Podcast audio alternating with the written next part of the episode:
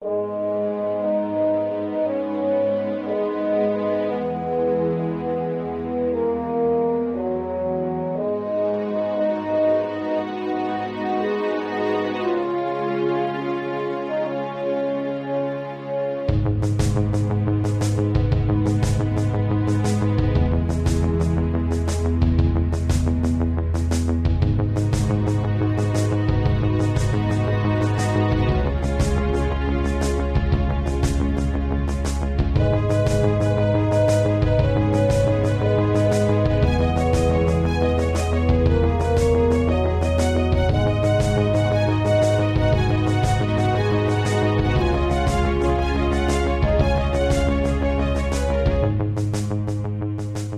and welcome to the JLA cast, a podcast in which we revisit Grant Morrison's legendary run on JLA, arguably the greatest superhero comic ever written, one issue at a time.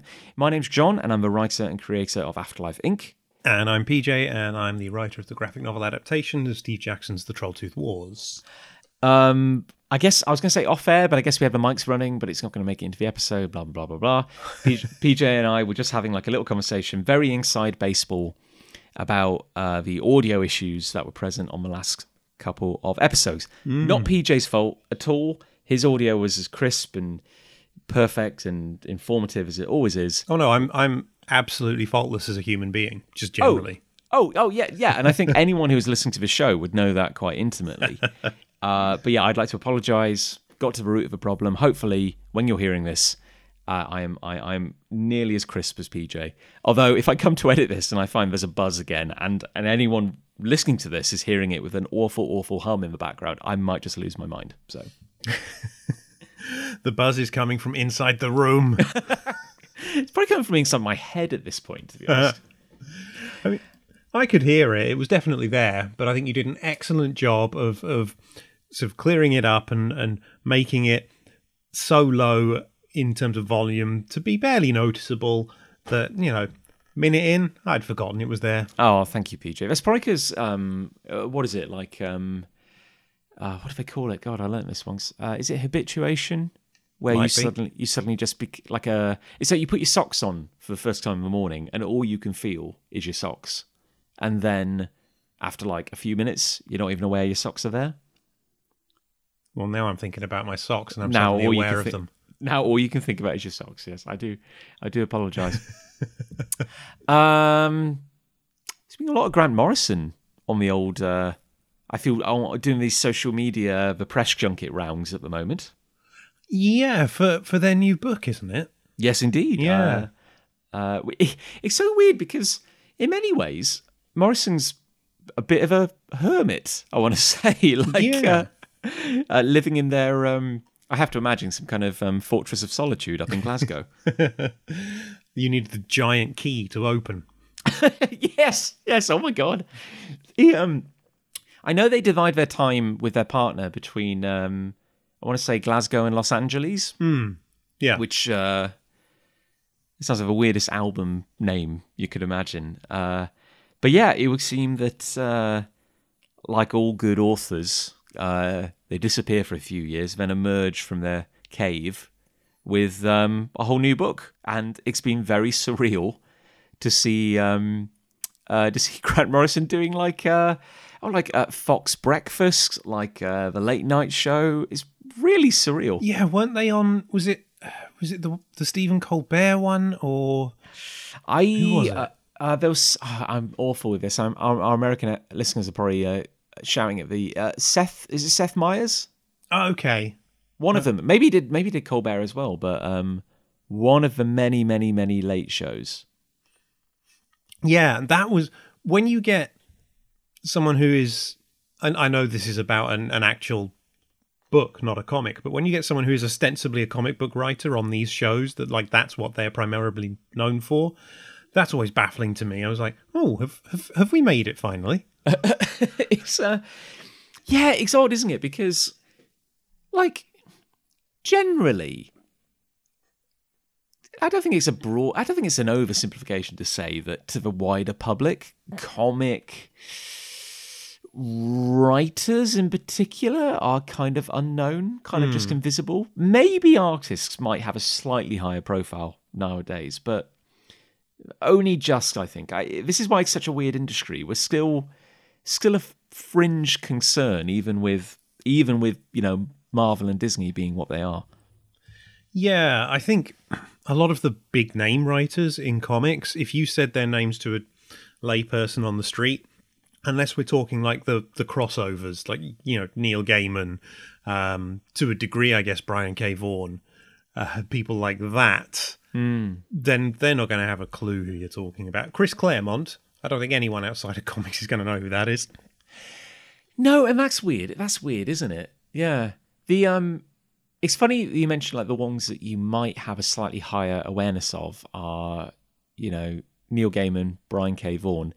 And it's interesting that of course both of, both of them uh have had very are, are ha- have had and are having very successful careers in um television.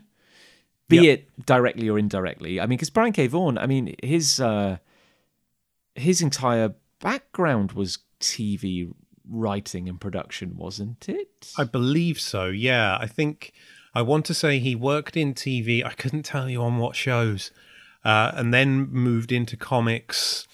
And you had that period in sort of the mid noughties where he was incredibly prolific. You know, doing stuff for Marvel and Image and um, you know, Runaways and and um, Ex Machina, Y the Last Man, and then sort of seemed to move back to TV for a while, and then came back to comics for a bit with Saga, and yeah, and it's, and it's odd, isn't it? Because uh, yeah, because I, I think because my I think my brother may have been the one person who really, really followed Lost like all the way through and loved and loved every second of it.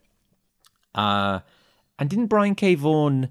He wasn't on Lost originally, but around like season four, when people were starting to go, "What the hell is going on?" and the show was like, "Okay, we need to." So- need to do- yeah, yeah, like Lost at the end of season two was starting to lose me. Mm. I did start watching it, and at the end of season two, I was like, they, they don't know what they're doing. What the hell? And then I think I can't remember what it was, but something happens at the very end of that season that made me go, oh.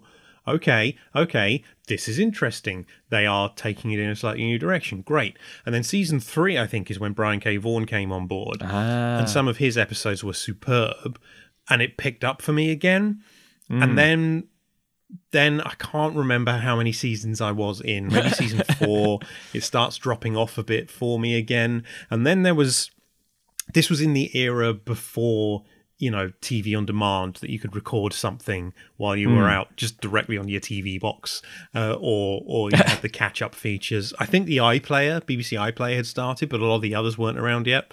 Sure. and then i remember one week i didn't have sky which is where lost was shown but every week i'd go over to a friend's to watch it and then one week they weren't home and I couldn't go over and watch it. And I missed that one episode of Lost.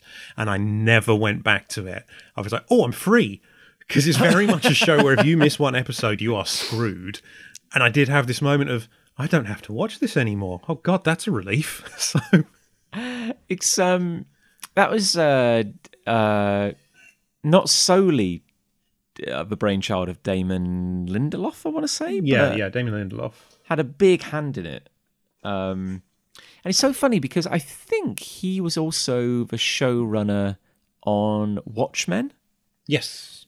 And it's so funny because, you know, uh, Watchmen was a more of a limited series. I think it was only like, oh, I could have got this wrong, but like six or eight episodes. It was quite short. And I remember thinking the first, I don't know, let's call it 75% of that show, I was like, this is brilliant. Like, I am a complete convert. I was not expecting it to be as good as it is. Uh, this is fantastic. I love it. He's a genius. And then I felt, personal opinion, really fluffed the ending. Right. And then I was like, ah, Lindelof. He Yeah. Lindelofed it. It's the Lost effect all over again. the thing is, I have a weird thing with Damon Lindelof where every interview I've seen with him or read with him, uh, posts I've seen from him on social media, etc., he seems like a genuinely lovely guy, and I really like him. And I want to like his writing, but between Lost, he did some comics work. Uh, I want to say he did like a a Wolverine Hulk miniseries. It may have been Ultimate Wolverine Hulk. Something oh like God, that. was that was that him? Wow. I think so, and it was awful. There's a Batman story he did as well. I remember that I thought this is this is just terrible. This is absolutely abysmal, and he's one of those writers where I haven't seen Watchmen, uh, the the TV show, yet. I, I'd like to. I'm curious, but he hasn't anything I've seen or read by him. I just have not enjoyed. I don't. Is I it- don't want to speak ill of him because I say I really like him, but I just don't think he's a very good writer. Is it is it uh is it wrong to kind of subconsciously want to put him in the same camp as Jeph Loeb? Um, I think that's probably the best analogy. Although I would argue Jeph Loeb has done stuff that I've really liked that is just- very well written. But yeah, I think I was at this thinking, point, Loeb is it? misses outnumber the hits. Yeah, but what is it? The weird like TV thing, uh, the overlap, which they both seem to have. It, it- it's funny you talk about Lindelof and suddenly like Jeph Loeb just kept like springing into my mind because I was like, okay, comics guy, but but also like was the head of, wasn't he the head of like Marvel's TV division for a good while? Yeah. Yeah, and and I don't know. Is it something about the mindset of maybe not even writing, but just having to produce and exist within a structured TV show format that that kind of breeds this kind of storytelling? That's a massively bad generalization because there's of course incredible TV. What a what a stupid thing to say. but like, is it people who straddle these two worlds and think they can do both, and then you're like, uh, maybe maybe the skills of one don't necessarily translate to the other. It's funny that Jeph Loeb has come up actually, because when I was talking about Ultimate Hulk Wolverine just now, in my brain I was thinking, oh, was that Jeph Loeb? Or maybe you're just it's, it's for echoes of the trauma of Yeah. Ultimates three kind of going through your brain. yeah, that was uh, Nadir, wasn't it? Yeah. Yeah. I do. I, I mean, I, I don't know anything about Damon Lindelof as a person. Um, you know, it's interesting you saying like he comes across as a very nice guy. He possibly had the. Well, I was going to say the thankless task. He didn't have to do it. He brought this on himself of trying to call Alan Moore to get his blessing for the Watchmen TV oh, yeah, series. he shouldn't have bothered. Yeah, Da- Damon, like, don't. Like, you know, you're only hurting everyone involved, I think. Yeah. Yeah. I mean, there's a lot of people who say the Watchmen show is very good, and there's the other comics they've done, which hmm. I know some people like and everything, but I still one of those people who say they should have just left Watchmen alone as its own thing. No, I And- agree. Uh, yeah. Yeah. No I- I- sequels, no prequels. Shouldn't have even bothered trying to adapt it into a movie. Just leave it. No, I I agree. Yeah, I kind of agree wholeheartedly. To be honest, I wasn't a big fan of the movie, No, me neither. and I remember eh, when when I didn't when I was quite kind of lukewarm on on the movie. Um, you know the you know you say like oh I didn't really care for it. The the counter argument was always oh you don't like it because of what they changed. Like you don't like it because hypothetically they did away with the big space squid at the end. Yeah. Uh, and I was like, well, no, that wasn't. I, you know, the squid. You know, it doesn't matter. Like that was not my problem with it. My problem with it on many levels was uh, the writing. Uh, a lot of it was very, very flat, uh, and um, I thought a, a couple of the actors in particular were were very bad. I would say, and I found it quite hard to have any emotional attachment to it. I thought I think with the film for me the like opening 10 minutes or so I think is stunning. The the uh, the credits where you sort of go through the history of the superheroes in that universe I think is so well done. And the the first fight where the comedian is murdered is brilliant. And I was watching that thinking okay okay Snyder gets Watchmen this bodes well. And then right after that it just nosedived for me. And I feel like it's it, in doing a carbon copy of the comic, which is basically what they tried to do, um, but somehow they managed to miss the point of the comic. Like I watched it with someone who said to me, "Oh, I think it, it, I like that they had the same messages in the film as were in the comic," and I sort of went, "Yeah, but that was an accident. That was only there because it was in the comic, and they did that scene shot for shot almost." And I watched the the director's cut, the longer edition, thinking, okay, maybe if you get more of the comic in there, it might make it better. And it Yeah. had this weird effect for me of both making it better and worse all at the same time.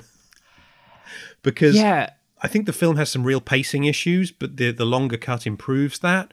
But you also get more of Zack Snyder's Watchmen, which isn't actually a good thing. So yeah, um, being as charitable as I can possibly be, um, I could say that it is just very clear what a di- you can tell what a director's passions are, yes, and um, he's a visuals guy. yeah, Like, yeah, like clearly that's where his his his uh, his interests lay in adapting that as as if making a as close a copy and of the comic, but also making it really stylish and like mid two thousands would be the would be enough. Um, did you hear about the failed attempt to adapt Watchmen in the I want to say like the nineties? There were several I know of. The one that sticks in my mind is that Terry Gilliam was trying to do it for Oh. a while. crap i'd, I'd forgotten about that one the um i there's a weird there was a screenplay written for an adaptation of watchmen that moved the action into the early 2000s Okay. and framed it against the war on terror. And it was written by the guy who voices Metal Gear Solid. Oh, David No, Hayter, what am I saying? Sorry, the guy who. That's not his name. sorry. Solid Snake. Yes, sorry. The guy who voices Mr. Metal Gear Solid himself. Yeah, Solid David Snake. Hayter, also Yes. the voice of Captain America in the 90s Spider Man cartoon. Really? Yep. Wow. Wow. Yeah. I can yeah, I mean that's a good good cast. and and apparently, uh, such as it is, take it take it or leave it, um, Alan Moore felt that if he, he apparently he read the screenplay and was like, Well, if you're going to adapt it, this is it he's not giving it his blessing, but he's like, This is the closest you might conceivably come to getting my blessing, so to speak. Okay. I didn't know about that. That's interesting. but uh, but again, it didn't it didn't take off the ground because wasn't wasn't um Gilliam talking about like it would be like a twelve part TV show? I think I think he he talked it up as like a two part movie and then as, as as yeah as like a twelve part TV show. I think when he was involved, they were looking at a, a few different ways of doing it. Yeah. Yeah, and I think I think generally it was it just came down on the idea of it's unfilmable. Yeah. Um, and yeah, and I have to say, like, uh, when they said they were doing the Watchmen TV show and it was gonna be like a sequel, I was I I, I wasn't enthused to be honest. Like I um I. I, I probably wouldn't have actively tracked it down if um, my brother hadn't got it for me on DVD for uh, for Christmas, I think. So uh, Lucy and I watched it, and I was surprised because I was like, you know what, this is quite interesting, and I think the first episode in particular was so genuinely weird Hmm. that I was like, I'm amazed this is a mainstream show because this is really unusual, and I liked it. But it's interesting that the things I liked were the bits which were departures from the Watchmen mythos because they were like, "This is a sequel. We're going to start forging our own stuff," and I was like, "Oh, that's really weird. That's really weird, and I like it." But then, of course, that raises a question that, like, if all the stuff I like is the new weird stuff they put in, then why did it have to be a Watchmen uh, kind of property? Up, Yeah. Apart from the obvious answer of it's brand recognition, and then people would go crazy for it. I think when you're adapting something or or something doing anything with a property like that, it is very difficult to get it right. I think obviously the Watchmen film they tried to just straight up do the comic, but it it it just somehow missed the point a lot. It was, as I say, it was just like they photocopied it in a way, hmm. and I think if they were doing a straight adaptation of Watchmen today, what are we talking 13, 14 years after the fact? It Oh, would God, yeah. be more likely to be a TV show. I think Sandman currently shows the best way to do that because it's a pretty straight adaptation. Um, it is hewing quite closely to the comic, and they're taking not quite, but almost an episode of the show is an issue of the comic. There are some changes here and there to that. Like there's one episode that specifically adapts two issues of the comic to like one shot. Yes, I know. I think I know exactly what we watched it last night. There we go. Yeah, I loved that episode. Um, I have to say that was the first episode uh, I truly loved. I'd been a little, little kind of, you know, I was like, oh, it's okay. I was, I, I wasn't quite getting into it for the first like f- three, four or so episodes, but yeah, you get to that episode, and I was like, oh, this is very good. Like I'm having a good time. I'm enjoying Yeah. this. Yeah, yeah, it was finding its feet, but yeah, it's like a, as I say, an episode to an issue f- for the most part, and then within that there are changes, additions, you know, just just for the pacing of a TV show rather than the pacing of a comic, and then other things like John Dee's not Doctor Destiny, which is a shame, but there it is. I know. I was wondering like how they're going to thread that needle. Like, Yeah. you know, we can't be. And yeah, and uh, but I was, I was, I was actually wondering about the legality of some of the some of the challenges they were facing because obviously it's um, being developed by like uh, Warner Warner Brothers. You know, their their fancy new logo is takes up takes five minutes to disappear from the screen at the start of each episode. But I was thinking about it. It's like, okay, okay, so they're obviously they're obviously not going to want bringing it back to the JLA. You're not going to have J'onn just turn up in an episode. You know, they're not going to reference uh, the Justice League. So they okay, so okay, fine, easy enough to cut the Justice League out of Volume One. Um, then I was thinking about uh, John Constantine. yeah, And I was like, uh, my questions were A, could they show John Constantine? Because he's technically part of a CW universe. Uh, is it CW? Yeah. The TV stuff? Yeah. And I know obviously it's all it's all owned by DC, but I was thinking like, is that a separate license where he's currently like all the rights to John Constantine are tied up with the CW?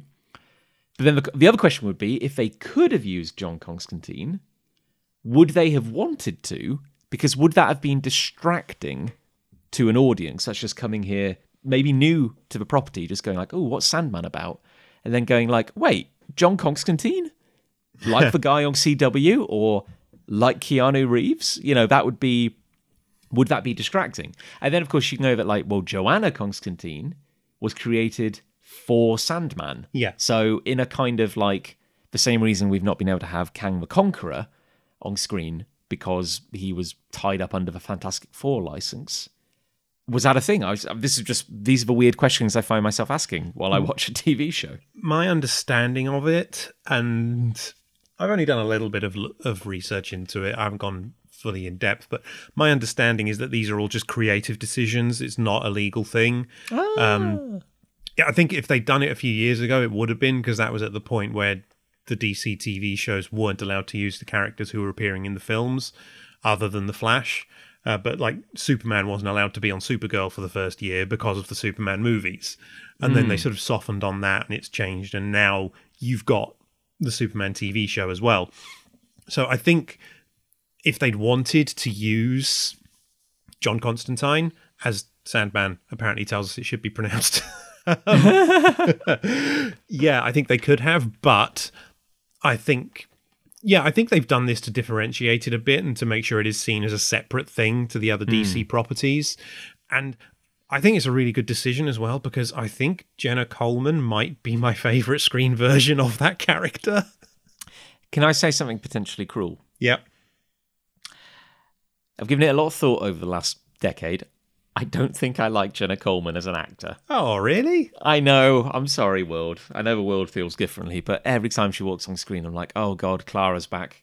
Oh no. I think I think Doctor Who did her a disservice. I think there was a lot of stuff in Doctor Who that wasn't very well written. And I say this as a massive Doctor Who fan. I love Doctor Who, but that period of the show is not my favorite, and Clara will never be one of my favorite companions. But I think that's. And I like Steven Moffat as well, so I hate saying it, but I think that's the writing. And Steven Moffat is a good writer. He can write really good stuff. But I think on Doctor Who, he caved to some of his worst impulses at times. And I, so I, that's why I think Jenna Coleman didn't come out of that particularly well, and why I was sort of when they announced she was playing Johanna Constantine, I was a bit, oh, really? But she sold me. I thought she was brilliant in in the Sandman. I I absolutely loved her, and as I say, I think she is now my favorite screen version of that character. Uh, it's so funny. Uh, this is this is the rich tapestry of life, and it's, it's why like everyone can have different opinions. It's lovely. Cause Yeah. I'm like, because I I just could not stand any second of her on screen. I was like, oh god, oh god, let the mockney end. I just you know, oh. I'm I'm a ba- I think I'm a bad person. You are a bad person, Jon, but that's you know that's why we you're the bad boy of of the UK independent comic scene, and that's why we love you. Yeah, when people think of Jon, they they think of the hard drinking, uh, kind of uh, opinionated and angry young man. Well, not young anymore.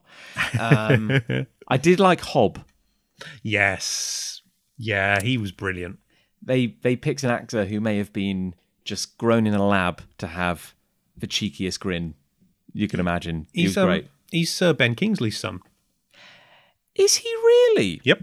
I thought I thought he looked familiar, but I couldn't quite like, yeah, place it on anything.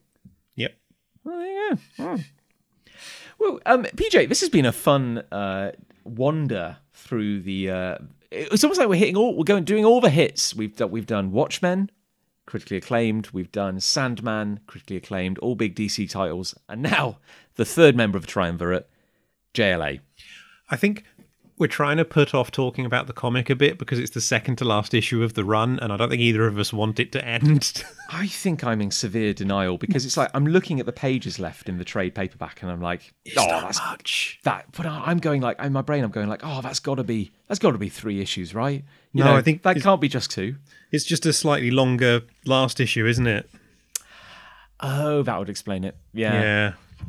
Um, uh, yeah, I'm looking at my spreadsheet as well. This spreadsheet, which has been like our kind of um, constant companion over. Um, well, I mean, uh, since since this all began, you know, a couple of years or whatever, and um, yeah, it's wild to me. It's absolutely wild because I'm like, only there's only two boxes left to fill.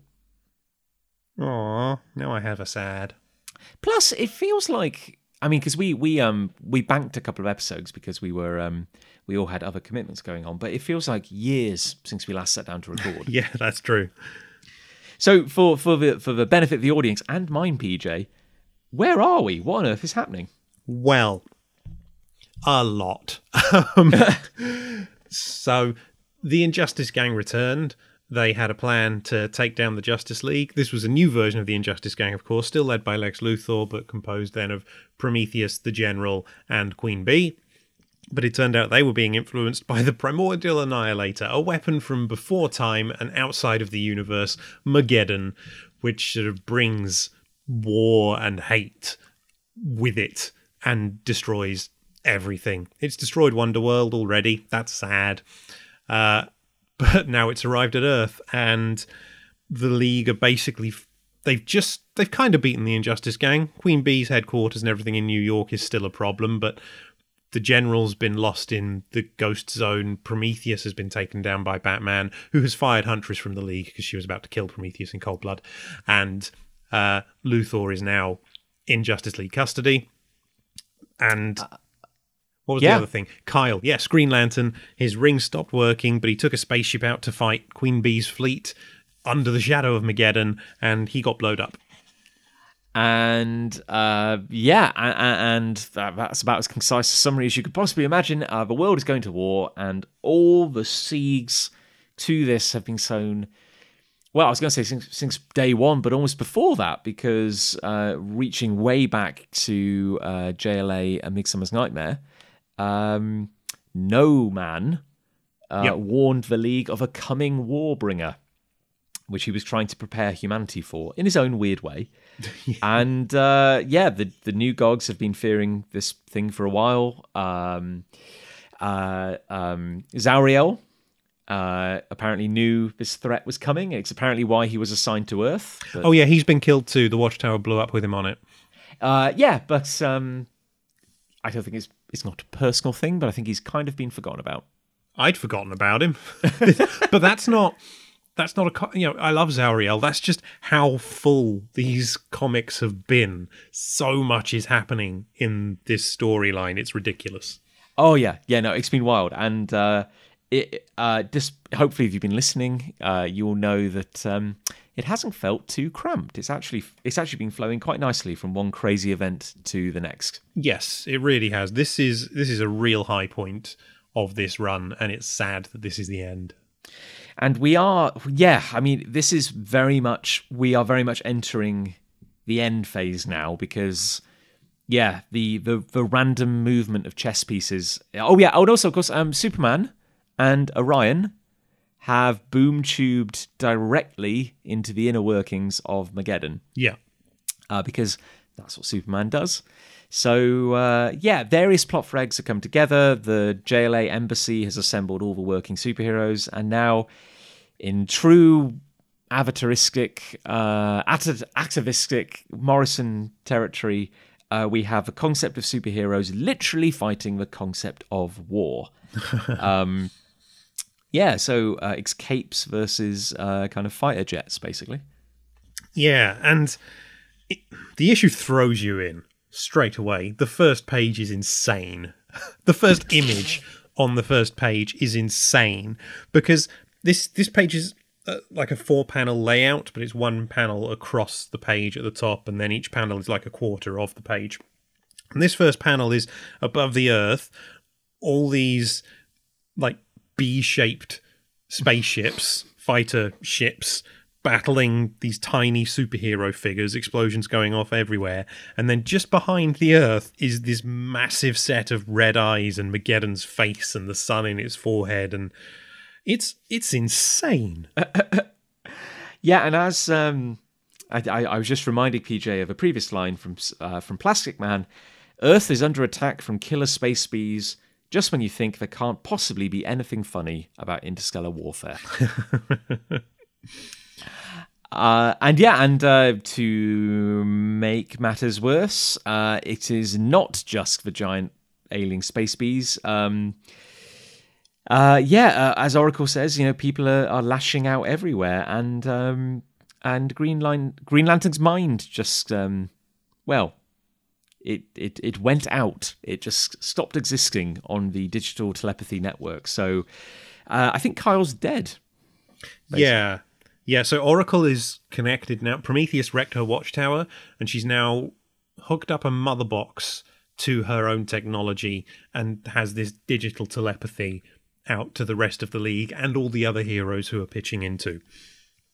Um, and we see uh, superheroes kind of flying high um, above countries, kind of like um, you know fighting fighter jets, trying to stop uh, stop wars breaking out. Um, we see an, uh, a nuke going off, uh, just devastating a city, uh, and and and we have um, Oracle like at her desk, kind of monitoring it all, and um, you know she says. Uh, you know, it's happening everywhere. It's hap- you know, um, people are retaliating. Um, yeah, there's troops moving towards Los Angeles. There's missiles aimed at New Delhi. Pakistan has just been blown up. Um, and she says, "Blash Shanks to save the world, guys." So yeah, a crazy first page. I I feel bad for anyone where this was their first issue of JLA. I mean, what a hook though, PJ. yeah, like, that's true. It would make me want to know what the hell was going on. Um, and I, I feel I have to point it out because I bored PJ uh, to death with talk about this before we started recording. Um, but in the trade paperback, uh, you know, they, they quite frequently uh, will add little blocks of, say, just the color black to, um, you know, uh, hide any text or erroneous messages which came out in the issue. And here we can see at the bottom of the page in the trade paperback, someone has drawn a black box over what presumably was some text that needed covering, uh, and they've used a slightly different color profile of black to the uh, border.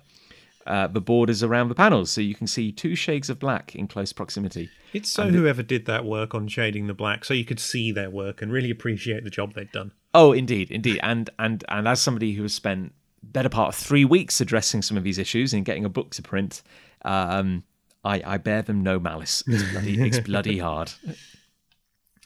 But we, we cut from there to two small panels on a double what it then becomes a double page spread of a boom tube opening up with a massive boom, three shadowy figures emerging, and then the spread of Batman, J'onn, and Huntress flying out of the boom tube as Batman just shouts, Get me tactical.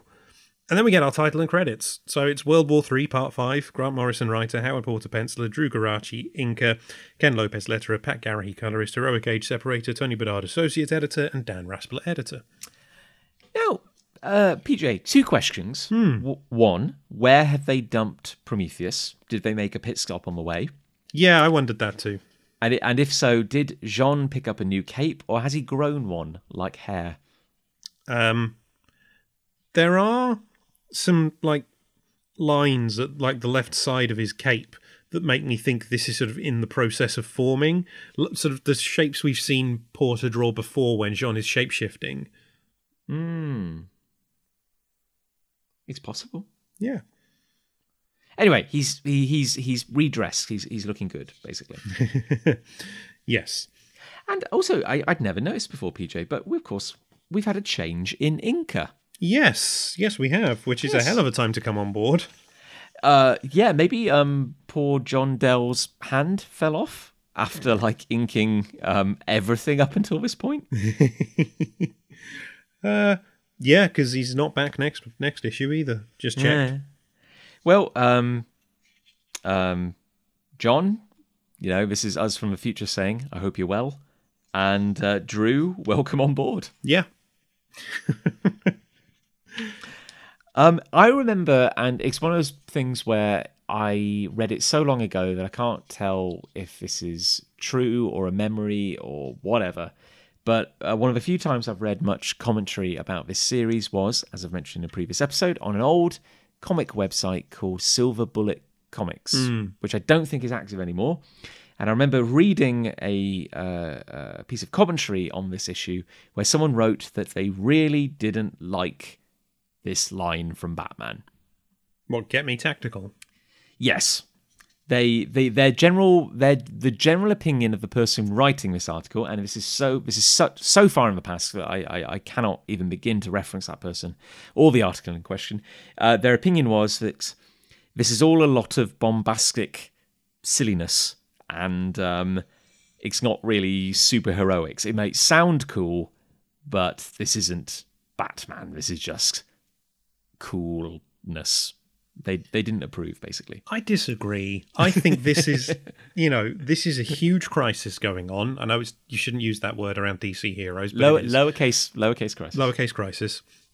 Batman has just been involved in a fight with Prometheus, a trip into the ghost zone, being psychically connected to a Martian ship. He is all business. He's now very aware that this Mageddon thing is is approaching and he needs to deal with it. And he is the League's tactician. So it makes perfect sense to me.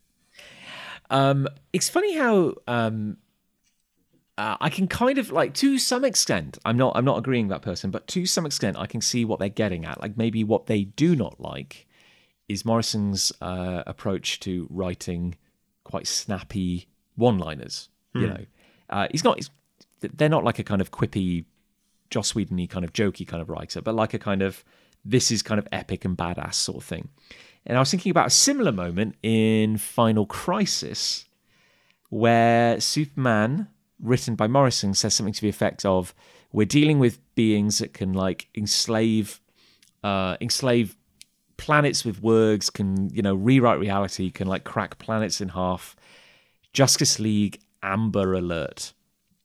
And I, I just find it funny that it's a very similar line. It's got that kind of like punchy double meaning, but it doesn't quite land as well as as something like this. Yeah. I, I don't remember that moment in Final Crisis. Well, there you go. I That's probably the think about Final Crisis. well. That's probably the most damning thing, PJ. If you didn't remember it, then it clearly didn't land. Um, but this is this looks incredible. Like as a as a moment, like the colors in particular, just for poses. Um, the size of the boom tube. Uh, yeah, I love. It's huge. I love that. Oh my god, yeah. And again, you know, that as we said in previous episodes, that praise for Howard Porter for being an underrated but quite worthy successor to Jack Kirby when it comes to bringing this sort of stuff to life. Yeah, I think if you look at the previous page and the sort of the mother boxification of Oracle's computer setup, and then this boom tube on this page with the the the lines and the way that the design of the tube and the Kirby crackle coming off it, it's it's perfect. I think. Yeah, again, I'm going to say it. Howard Porter, the natural successor to Jack Kirby. And underrated.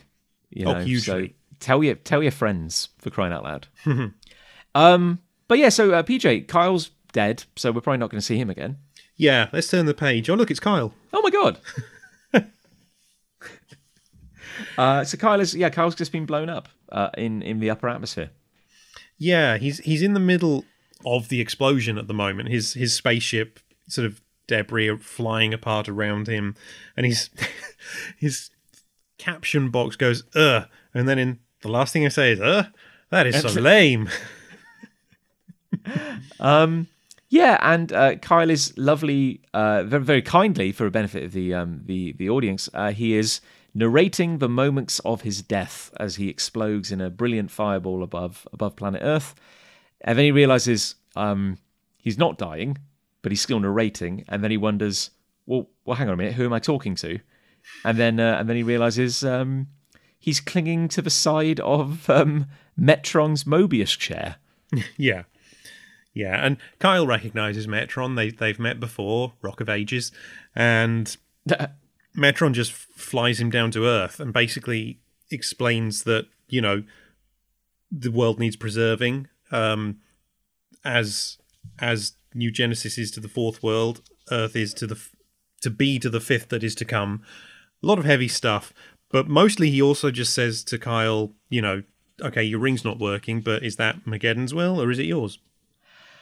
Yeah, and it, and it, it's odd because um, true to his nature, Metron, I don't know, claims to be quite neutral, just like a kind of um, observer.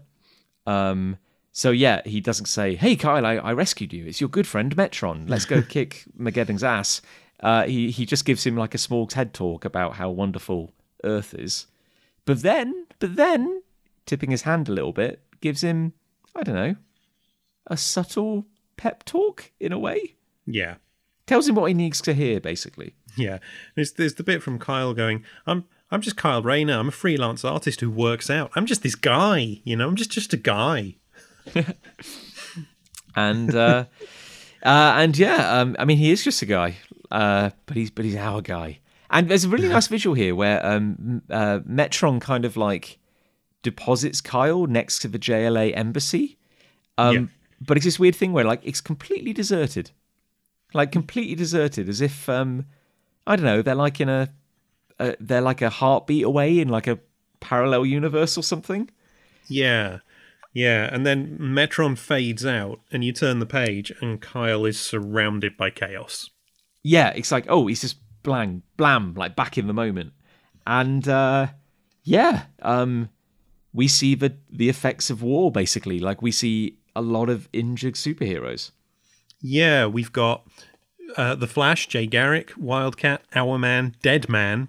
S- Uh, no, he's Green Lantern again. Uh, Alan Scott, Golden Age Green Lantern, Starman. Wait, is he not Sentinel at this point? N- I, well, he's he's wearing the Green Lantern costume with the actual. I'm not sure. I'm Anyhow. not sure. Him, Hawk Girl, Hippolyta, another speedster that I can't make out just ahead of Hippolyta. I think that's what that is. And then Yeah. is it Nuklon and Black Canary? Oh, that is Nuklon. For a minute I was gonna say it was like Captain Comet or something, but like um his mask's off, isn't he? Isn't Yeah. Yeah. Um yeah, and, and we get the lovely uh, comic book effect of no dialogue from Kyle, just a question mark, Yeah. which I love. Like, yeah, and then there's there's smoke and fires in the background, and and you know it's all kicking off. And uh, yeah, I guess uh, now he's back in the physical world and this moment. Um, was it? What did Metron say? The hyper now, the omni moment. yeah. Um, God, I love that. Need that on a t-shirt. Uh, and uh, yeah, uh, we we uh, um, Oracle's radio telepathy picks up Kyle again. He's like, "Oh, Green Lantern, like you're safe," and he's like, uh, "Yeah, yeah, I'm yeah, I'm okay." Metron showed up, and it's like, "Okay, yeah, that's explanation enough." Metron was here, and um, it's a, it's a small but nice detail that like Oracle's like, "Oh, thank God we have someone in our corner." Yeah. you know, just proving again that despite all the many, many, many superheroes who are on hand, Kyle is big league. You know, having Kyle there, even depowered, is is a good thing to have. Yeah, yeah, because he's he's standing there saying, "Well, I don't know what I can do. The power ring's out of juice." When um, Power Girl, whose costume has torn in a very inconvenient place, and Captain Atom, she's holding Captain Atom in her hands, and he's got a red bandage around his head as he's taken a sidewinder missile to the face, and it's smashed his jaw and fractured his skull. But he can just about get out the words "Lantern Justice League, finish this." Yeah, and um, Kyle uh, again mentions the purple ray technology, which um, again we, we, we're maybe both a little woolly on when it comes to the actual. Uh, definitely need to do my research on that, uh, what it means, but I think it can be inferred that it is a wondrous healing technology which the league have access to. Yeah, Um, sadly, I'm not sure if he'll ever be able to do anything for Captain Atom's truly bizarre costume. it is a weird one. I am not against the all white look uh, and the coloured gloves. I just think his chest emblem is very, very odd. Well, it's supposed to be like the outline of an atom, isn't it? But it doesn't. I think it just yeah, looks sup- like a a fluffy thing. Yeah, the phrase supposed to be is doing a lot of heavy lifting there, I have to say.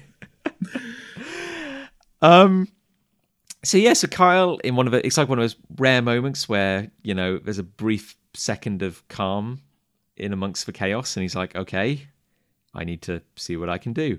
And there's a very nice detail in the background, blinking you miss it, but you see um Hippolyta giving directions to Animal Man yes, you do.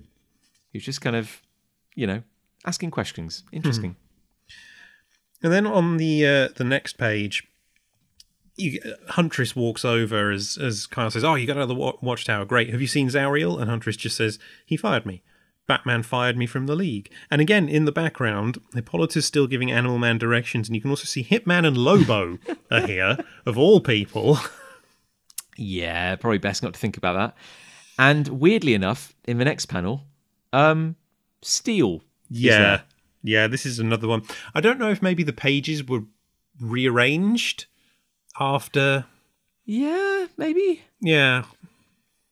Yeah, I, I don't know. I, maybe maybe Porter had entered a kind of like fugue state at this point from just I don't know the last three years of of, the, of his life and uh, and and drawing World War Three in particular because uh, or maybe it's um, quantum superpositioning uh, caused by the uh, gravitational anomaly around Mageddon. Yeah. Yeah. It's got to be that.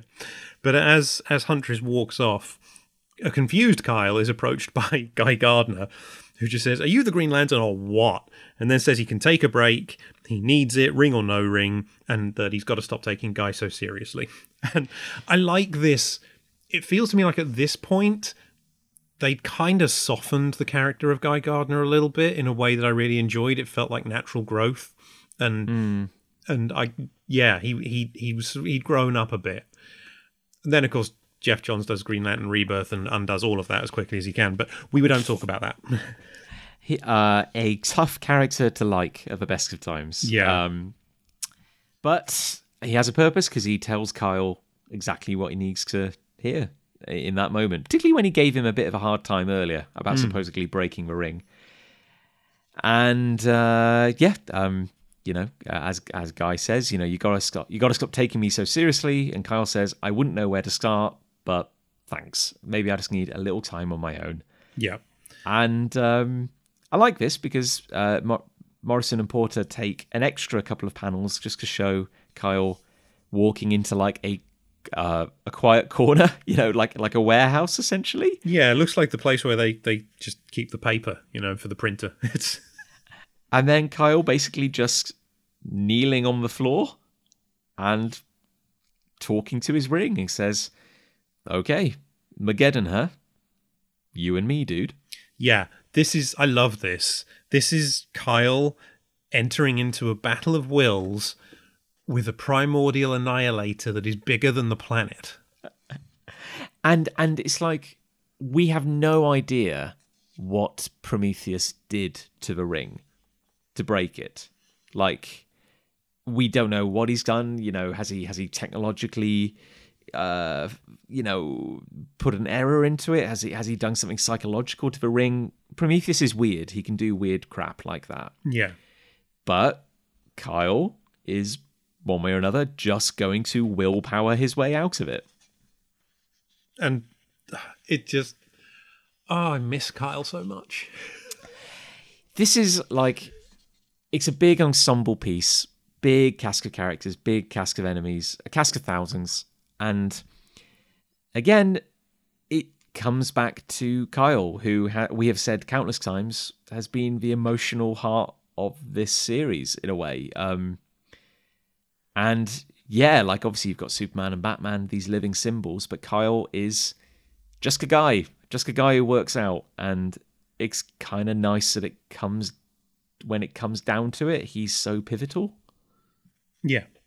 Yeah. And and it's the fact as well that you see him in this position taking on this fight and at this point it's like, do you know what? Kyle could do this. Kyle could take on the primordial annihilator. Yeah. yeah and and it's uh, it's a sad little juxtaposition because again one of the other most human characters in the series has been huntress who we see making her slightly um well it's not a very glorious departure from the series basically just It's low key, isn't it?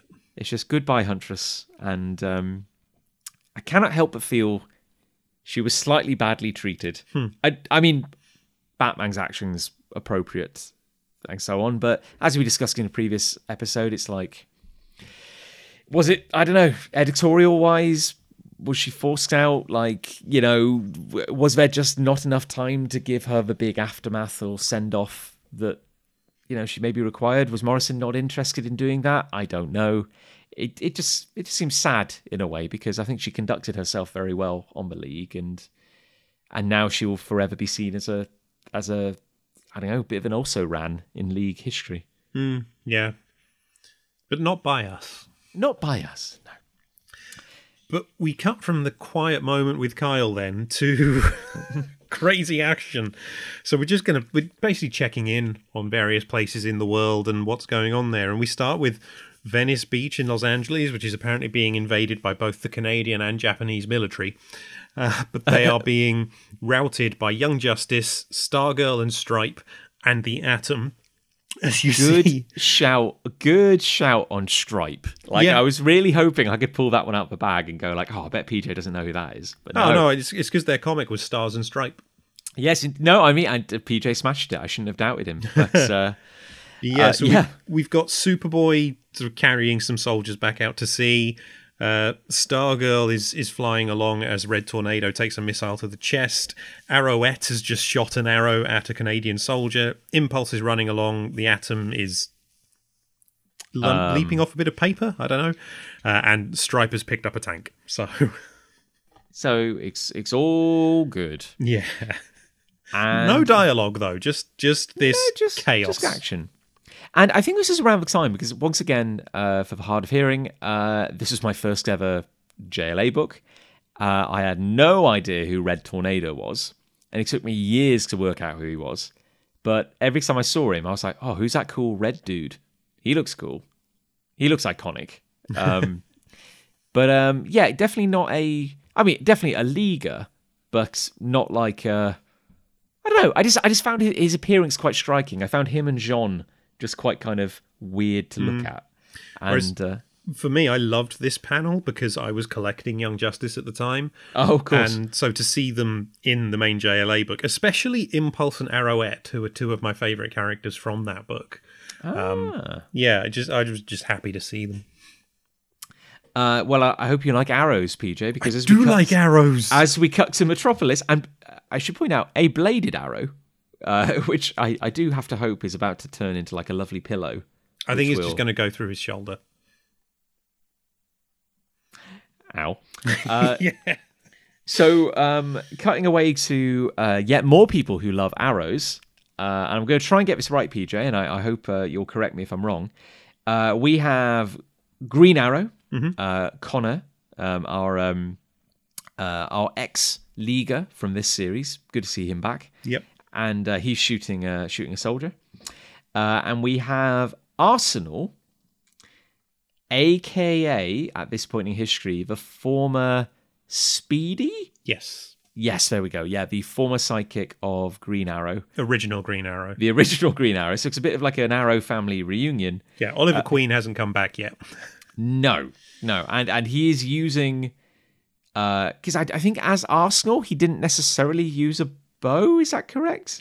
I think he did, but I think the assumption is he's he's either out of arrows or he's he's lost his bow in this fight. Because he's using the elongated man as a bow, and I don't know. Is it like a fire hydrant as an arrow? Uh, or a parking meter, Or Something like that. There's I mean, just- it's gonna hurt. That's yeah, that's hit a shoulder, a, a soldier in the stomach. And I love that Green Arrow's in the foreground. He doesn't say anything, but he's looking over at elongated man and Arsenal as he fires his arrow at this other dude and just nails the shot. He's basically doing uh, the Hawkeye moment Yeah, before Hawkeye. yeah. And even though he's not, he doesn't say anything. This is a silent cameo of one panel. I like that Connor is the focus because he was a part of this book. He is he he was a member of the league, not for long, but he was there, and I like that you do see him because it's just it, it feels like we're catching up with everyone in some small way.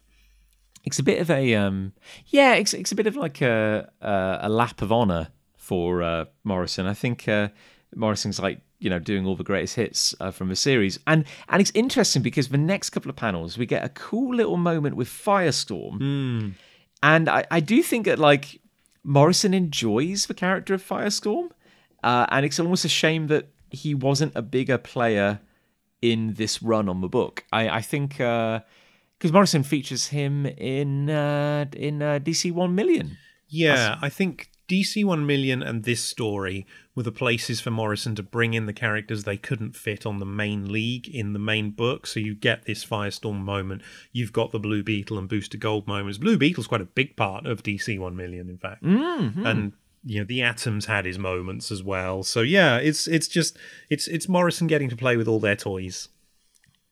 And, uh, and and again, I love. Um, I need a better word for this, but but I love the needless but cool moments that you can fit in. And Morrison's very good at this. And by needless, I mean they are not directly advancing the plot in a uh, you essential kind of pared down manner, but they are what make the story worth reading, like the little bits of salt on Yeah. the steak. Uh, so this is unnecessary but cool, where we have Firestorm um, uh, responding to a bunch of nuclear missiles in the upper atmosphere, and um, Oracle shouts at him in his head uh, to change the uranium in the warheads to magnesium uh, to effectively make the the bombs well maybe not harmless but a lot less harmful. And um, yeah we get a nice sort of point where she says oh um, sorry if i yelled at your mind. And he goes ah no problem. I'm kind of used to voices in my head. Yeah, which would mean nothing if you don't know Firestorm, but you know, for those who do know the character, it's just a nice little touch. a nice little touch and always nice to see those big baggy sleeves Yeah. um, but hey pj um, do you remember queen bee no, who's she? Uh, well, um, she's a new character introduced. Well, oh, actually, no, PJ. Um, she is, um, she's the last wrinkle preventing the league from devoting all their efforts to stopping the end of the world. Yeah. So we cut to New York City where Steel is chucking his hammer at some of her bee soldier people and going over to Plastic Man, who's been reduced to a puddle that can't say anything, and saying, Look, you had a plan, as Queen Bee calls in back up, saying to her swarm, the hive is under threat. And Steel says, Look, the soldiers couldn't see you, bee behavior. Oh, of course, I'm an idiot.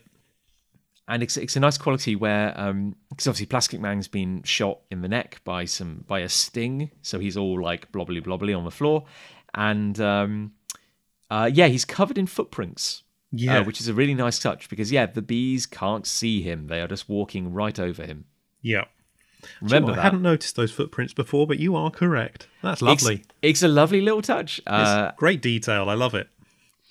And uh, yeah, um, just to add a ticking time bomb, uh, the big bee ships are flying overhead and they appear to be charging up their abdomens, which one can assume is some kind of death laser because they are preparing to sterilize the entire environment in a radius of 18 local miles. Yeah. Yeah. So we cut back to the fight where Barda is attacking Queen Bee and the whole bunch of soldiers protecting her. They're managing to keep Wonder Woman at bay. They're shooting at her and she's deflecting the bullets, but there's so many of them that she can't get close. And she shouts, Great Hera, she's killing Barda. And then it's it's really funny, but also brilliant. Steel has wrapped himself in Plastic Man. and just walks over and Wonder was like, what, what are you doing? Oh, she can't see the colour red. Can you just handle things here? I'm going to just sneak up on her, wrapped in Plastic Man.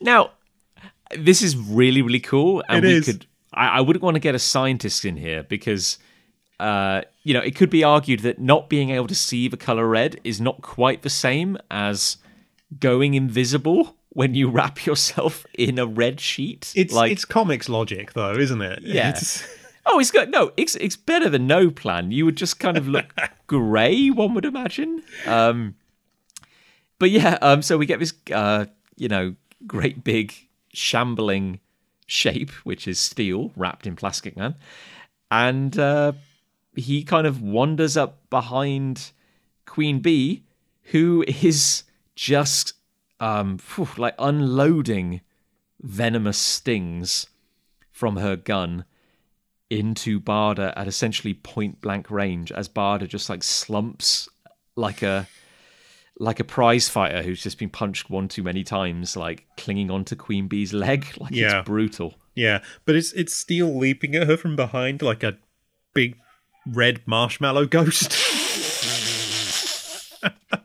Marshmallow Ghost. A big red marshmallow ghost is the band we need right now. Uh, it's, it's the only description I could think of. It's brilliant, PJ.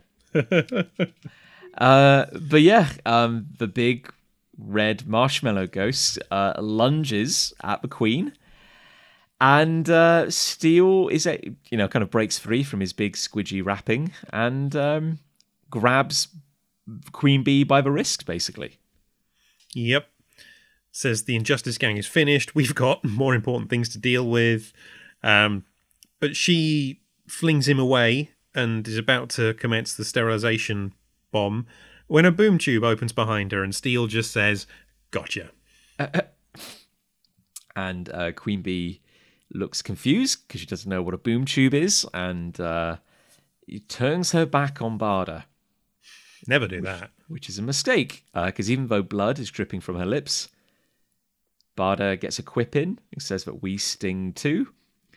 And then she absolutely just cracks Queen Bee in the face and sends her flying into the boom tube, basically.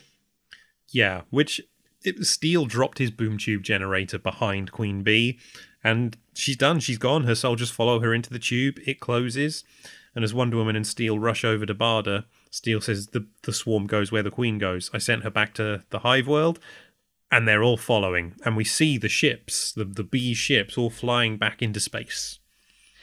Um, and, which, you know, and at the same time, uh, a, a fighter jet just crashes into a building. Because that's still going on. That's still going on. We see a few people standing on a rooftop here, and I can't tell if they're like members of the public or some kind of obscure superheroes that we I haven't been able to pinpoint. I, I think they're members of the public. I think. Yeah, snappy dresses. Anyway, uh, but yeah, and uh, poor Barda is not looking very good. Basically, there is smoke trailing off her, and she is slumped to the ground. Yeah, yeah. So we we turn the page, and this is where I wonder if the the Kyle scenes were supposed to be after this sequence we've just had in the book. Ah, interesting. I think that would make sense, but then I think they they wanted to, I don't know, change the focus slightly, so they moved things around. Potentially, I'm just guessing here, but it's why we saw Steel in the earlier scenes. But we're back in the JLA embassy, and Wonder Woman walks in, cradling Barda, and, and shouts that she's fallen and she's had countless lethal stings. She needs emergency treatment or she'll die. And then, oh yeah, and Plastic Man. Yeah, um, yeah, poor Plastic Man. Haven't even thought about it, but we don't see him again now, do we? I don't think so. No. Hopefully, he's getting the care he needs. Although I choose to believe that with his weird physiology, like he's probably gonna cope a little better. Yeah. Oh yeah, he'll be he'll be fine eventually. Eventually, but obviously with Wonder Woman walking in with Barda, Mister Miracle is here, and he's naturally concerned because Barda's his wife. So he says he has to get her to the source chamber on New Genesis and starts to apologize. But Wonder Woman says, "Look, she gave her all for us. So have you. Just go. I'll take over." Hmm. and we get and you hear a boom as you know presumably they boom tube away. And you get a, a lovely but small moment where diana kneeling is like uh, you know a moment of a moment of doubt maybe a moment of exhaustion where she's like oh hera preserve us and then we see a hand on her shoulder and it says diana it's not over yet. We're needed. And it's batman. And yeah, you know, this little quiet moment between long, long standing colleagues who Yeah. mutually respect each other. And then Wonder Woman stands up and says, I know, emergency meeting of the JLA. And there's another small detail in the background that lends credence, I think, to my theory that the pages were moved around, which is Alan Scott is placing Captain Atom on a stretcher in the background behind Wonder Woman. You know, it's entirely possible, PJ. It really is. I hadn't thought about it like that. Yeah, no, it's it's only occurred to me as we're recording today, but I do wonder if the New York scenes were supposed to open the issue. Oh my God, it could, you know, that could well be the case, couldn't it? Hmm. How bizarre. Oh, hmm, hmm, there we go. Comics. but hey, but yeah, the um, the I don't know. This is it's really got like a kind of final act vibe now because Yes. yeah, the all the all the minor threats have been dealt with. All we have to deal with now is the giant giant face in the sky, and uh, yeah, the band is kind of back together. Um, but uh, let's take a little detour, shall we, to Steel's workshop. Yeah, and he's hammering away at a new glove as Animal Man walks into the room behind him. And this is where he specifically says the general crushed my wrist servos in his mouth, almost bit my hand off. I'm trying not to think about it. Yes, a scene which, despite the quite explicit dialogue, has caused nothing but confusion in years to come. Yeah. Uh, and it, it's also maybe like there's a there's a bad piece of coloring in this issue in, in this one panel. It's not a big deal, and I don't want to be too critical, but it's basically like I think what we're meant to be seeing is Steel's like naked hand. yeah, his, his left hand. yeah, but it's kind of like it's colored incorrectly. It's not like a skin tone. It's coloured the same colour as his armour. Yeah, um, but yeah, because again, the confusion arising in uh, 52, not the new 52, the event called 52, which was a few years later, where Steel expressly says, "The general bit my hand off," and in that in that point and from that point onwards, Steel has a robotic hand. Yeah. So there we go. Maybe there was lasting damage that he had to get seen to later. Whereas here, he's just making a new glove. Uh, but hey, Animal Man's here. It's Animal Man, everybody. Yay! And this this really is the the proof that Morrison's just doing what they want at this point, which is a hmm. good thing because this hmm. story is brilliant. But obviously, Morrison has a soft spot for and an affinity with Animal Man. People who know Morrison's career will know why that is, and so I think it is lovely that they were allowed to bring Animal Man into this story and and and have him play quite a key role. Yeah, and I, I do like how, like, because Animal Man has a has a has a wide suite of powers. Um, but at the same time, you know, if we can be realistic, he's not going to be quite as useful as, say, a Superman in punching Mageddon. So I do like how his cameo here is not just him turning up and guns blazing and just, you know, drop kicking fighter jets out the sky. Like in the brief glimpses of him we've seen in the background, he really has just been standing around with his hands in his pockets in his awesome jacket, just like asking questions and like talking. And I, I do I do find it it's just such a small detail, but I love that he turned up and what makes it interesting is that he had an unusual idea that nobody else has. Yes. Yeah, it's it's wonderful and and about the only character who could have done that in this way. And again, I, I love that Morrison's able to bring him in like this. And this this book is my first encounter with Animal Man back in the day. I hadn't read any Animal Man before this. I didn't know who he was. Uh, I have since gone back and read not all, but some of the Morrison Animal Man comics, and they are great. um, Oh yeah, and and again, like uh, a decade. I mean, I think uh, Animal Man began in 1988. I want to something say, like that. Yeah, yeah. Yeah. So over a decade since um, Morrison such made such an incredible name for themselves as doing this weird meta subversive series, quite a quite a game changer in its own way. And um, his his buddy just kind of walking in, and I I do have to assume that particularly after the ending of Animal Man, the buddies just lived quite a happy, quiet Yeah. life. You know, doing a little bit of superheroing here and there. You know, that's nice. And I like that, that Steel says to him, I don't think we've met because there are so many superheroes and so many of these events. Steel's like, look, we might have. I don't know. I meet a lot of heroes.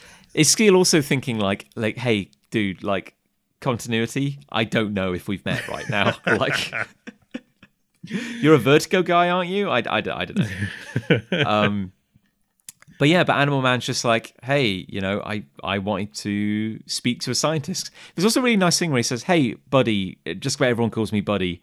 I was in JLA Europe for a while. You have to, you'll have to ask them how that happened. happened. Uh, but basically, he's been um, he's been watching the lizards and uh, he thinks he's worked out how Mageddon works and maybe a way to stop it. which is huge. Not bad, not bad. And you know, and and you know, not only is he smart, he's wearing goggles, always great on a superhero, and he's wearing a jacket over his superhero suit, which is probably the pinnacle of the art form.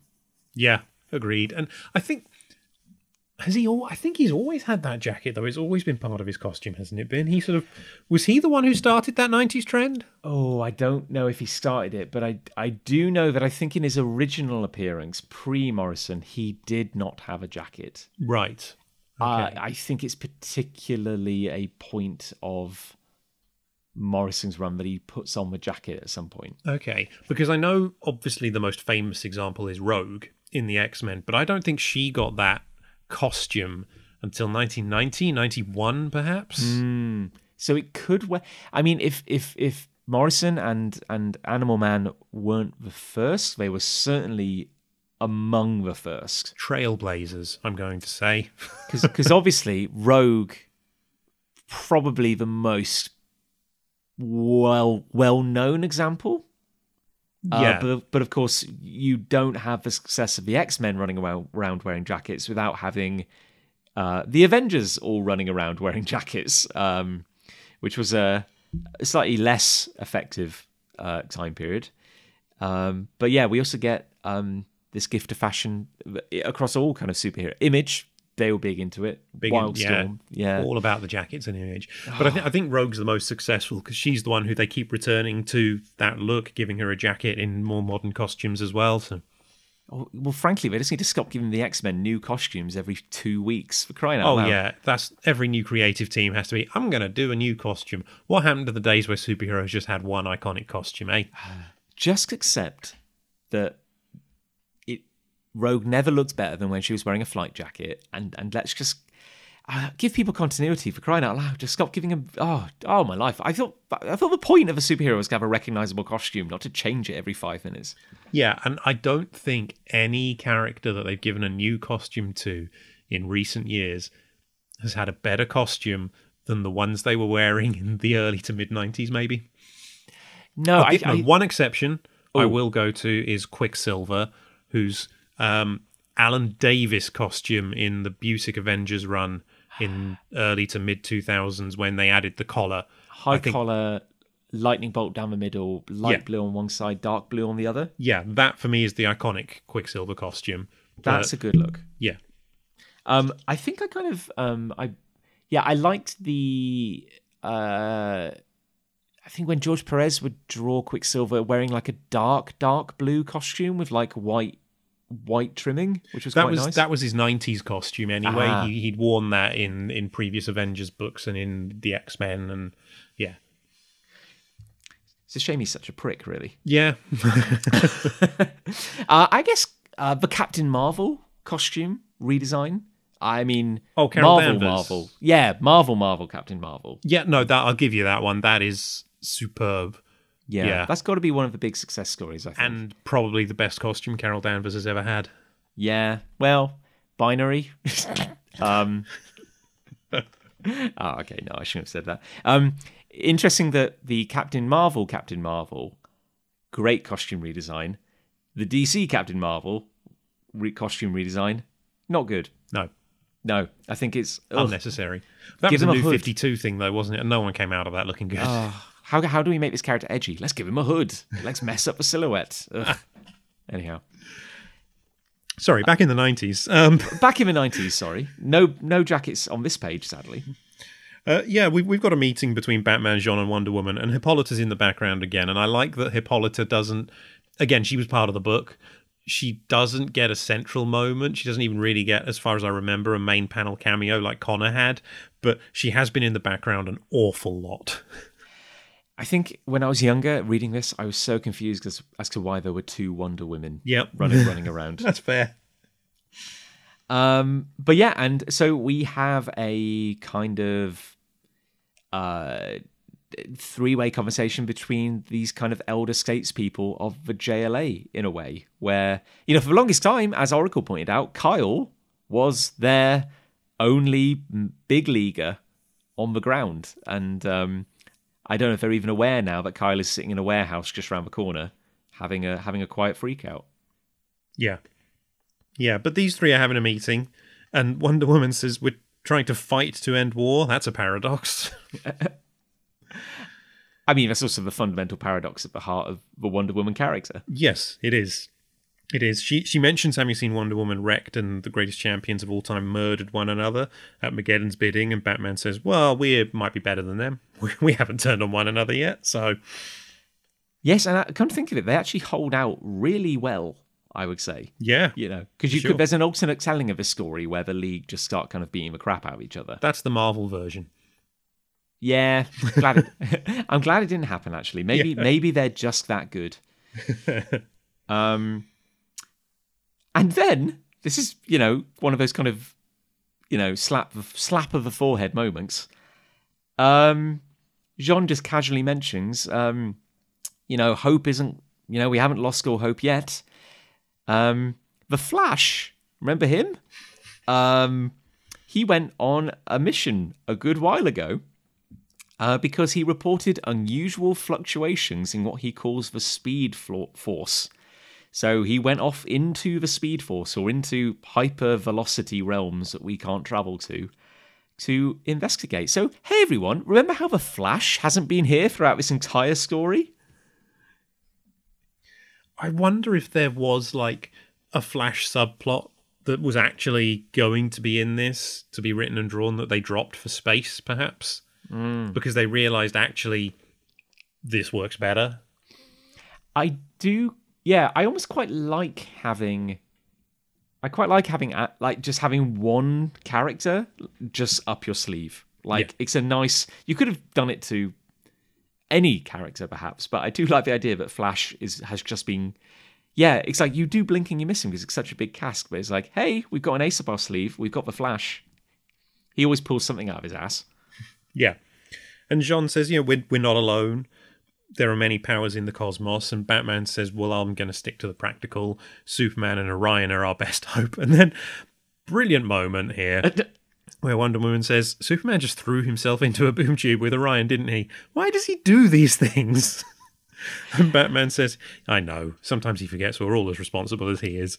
And I love that. The two people who know Superman best just I know. just ragging on him a little bit. I know, and it, and it's also that like in many aspects, Batman in particular is well, actually Wonder Woman as well. All of them, perhaps, they're all playing a character because they have a job to do hmm. in a way. You know, like they're all Batman is in the business of being Batman, which is being the scariest guy in the room and terrifying the lower rank leaguers, basically. Like, and, and Wonder Woman is in the business of being always wise, always calm, always in control.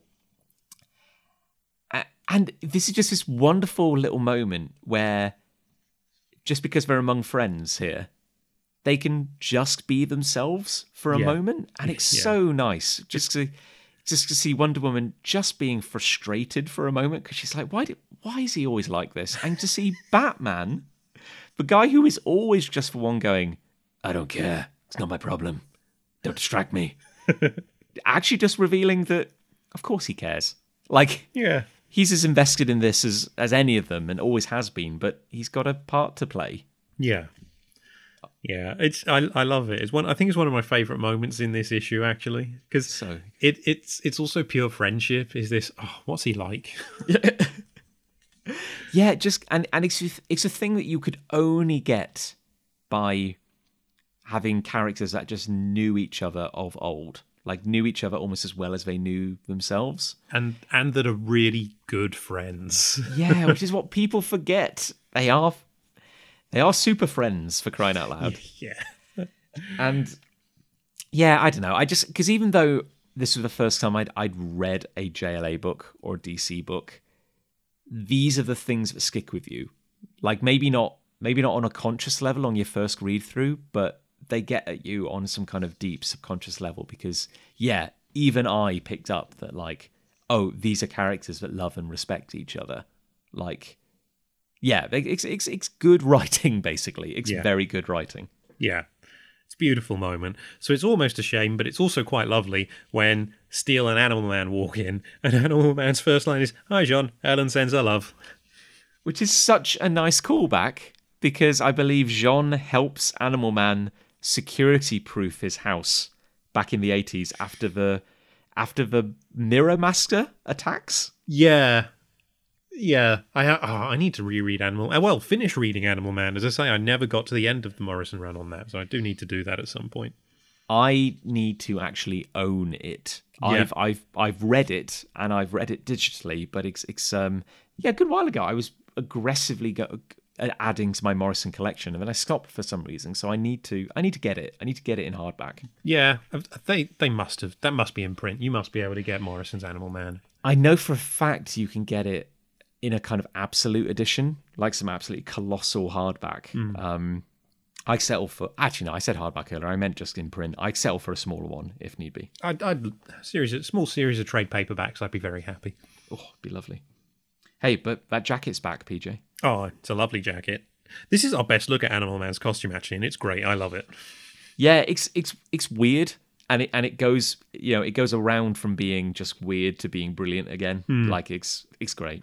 Yeah, And yeah, he just says hi, J'onn. Hi, J'onn. It's just such a nice touch. yeah. And Steel just says, "Look, sorry to interrupt, but you should listen to this guy." Yeah, and again, probably everybody knows Animal Man, but like I think this this the opportunities for I don't know Animal Man and Batman to sit down and have a heart to heart are probably very few and far between. I like that um, Buddy just kind of scrolls in here. Clearly, he's not here to prove anything. He's not a macho guy. He's just like, hey, hey. So I've been thinking, and everyone's like, uh, this guy's actually. I think he's got. Yeah, listen to this man. Yeah, and I like how you cut from there as well, straight to uh, clearly after they've explained, and Wonder Woman is just bursting out of the room, and she shouts, "Alert everyone! We have a plan!"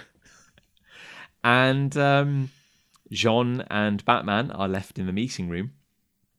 And uh, again, more lovely little character moments. But J'onn has apparently decided to attempt a, I don't know, a a psychic merge with Mageddon. He's going to probe it telep- telepathically. And Batman's basically like, um, Are you sure you want to be alone when you do this? And J'onn's like, No, no, I have to try. And we get a wonderful little moment from Batman. He says, J'onn, I know you're a little bit fascinated by what you encountered out there. Be careful. The abyss gazes also, as they say. so, yes, a nice little friendly warning from Batman as he strolls out. And and it's a very Batman way of delivering that warning, isn't it? I know. He didn't have to say it, but he does care. Yeah. Batman does care. He's not a complete sociopath for crying out loud. Yeah, but J'onn's trying to make contact to find Superman and Orion uh, to see if they've succeeded in any way. So we then get this. This page is incredible, and the next page as well, but for very different reasons. We'll get to that in a moment. But this page starts with J'onn sat at the table, but it's quite a long shot. J'onn is almost in shadow and is a very small part of it, and he just says Superman, Orion, and then he starts speaking telepathically, and the it's more close up on J'onn, his hands on the table, but the background starts to fade. And while you can still see detail of the room, you can still see the Mageddon like skin tone and the sun hmm. behind him. As he says, suffocating clouds, is there anyone? No real mind. Huge and simple and implacable, reptilian, as Animal Man said. And then you get even closer on J'onn, and his his face is filling half the panel, and the rest of the panel is Mageddon, but like a full shot. Oh, it's amazing. Yeah, and um, yeah, it really is. I was just I was just soaking it in there, and uh, yeah, it, it just say like these massive kind of machine-like thoughts. Just all it does is bring extinction, uh, destroy, annihilate, convert all life into death. And he's like, uh, is I mean, you, breaking through this kind of mantra, this weird kind of like the thought process of Mageddon. You, J'onn's like, you know, is is anybody there? Is is you know, am I picking up something? And then you just get this kind of like scream of Armageddon, Am- like Armageddon, and But as you see, It's oh, so- broken up. The word Mageddon, it's it's ma dash ger dash dun. It's like Mageddon, a chant almost. As you see M- Mageddon's eyes and the sun in his face sort of staring out over the city. I'm I'm I'm smiling and I'm shivering at the same time. Same. and, Same. uh, a great suffering presence, chained and despairing, Mageddon, turning the endless mill wheels. And then we And then we turn the page. Yeah. And you get this tiny panel of J'onn, shocked, as his small dialogue, Moons of Mars, Superman. And then it's basically a splash page of Superman chained up in the middle of Mageddon, screaming Mageddon. His his eyes just dark pits, his costume torn. It's it's terrifying. Yeah, I guess I mean, you know, this is this is the realm of literally the realm of symbols. This is this everything is mythology in Morrison's world. Every particularly in the JLA is why there's such a good overlap, and this is literally the brightest symbol, pretty much the the apex of superheroism. Who is literally unbeatable from the logic of a child are chained and broken in the heart of literally this the concept of death and war and annihilation like it doesn't get more kind of primal than this like it's yeah it's, it's big it's rough It's and then a tiny another panel, tiny panel of J'onn just saying quietly saying no. This is this is despair distilled into an image. It's yeah, it, yeah. It, every time I read this book, this page gives me a, a chill. and you know literally as it seems all hope is lost. You get like a massive lightning bolt like, like the sound of it thunder rather like uh, crack a boom as it goes. Like probably just the deepest bass hit you could imagine. And we cut to outside and the sky is like a roiling vortex of energy and there's like lightning striking everywhere and the superheroes try to assemble you know they're saying like you know what the hell is that like formation people if it's hostile go for it and then you just i don't know it's hard to describe you see like a kind of ripple like a a, a blurring in, in in space, and you just see like a like a kind of silhouette of somebody moving, just like a blur in the middle of all this lightning and wind. You just hear this voice going, "It's okay, it's okay. At least it is. I'm n- not on some parallel Earth again." And and then the vo- and then he goes, "Is that is that you, Guy Gardner? Is this me?" Yeah, and then it's it's Wally. It's the Flash. It's the Flash we all know and love. This Wally West is back, and that is cause for celebration. And he just, he's got a smile on his face as he says, "No, that was a run. How bad? Keywords. Fill me in." And Guy just Guy staring wide eyed as you also get Our Man Wildcat and Jay Garrick stood behind him, also looking slightly terrified as Guy points behind the Flash and says, Flash, stop talking for a second. What the hell is that? and we turn the page to, to what I, I think when I was younger I just was took to be the most badass picture I'd ever seen in my life.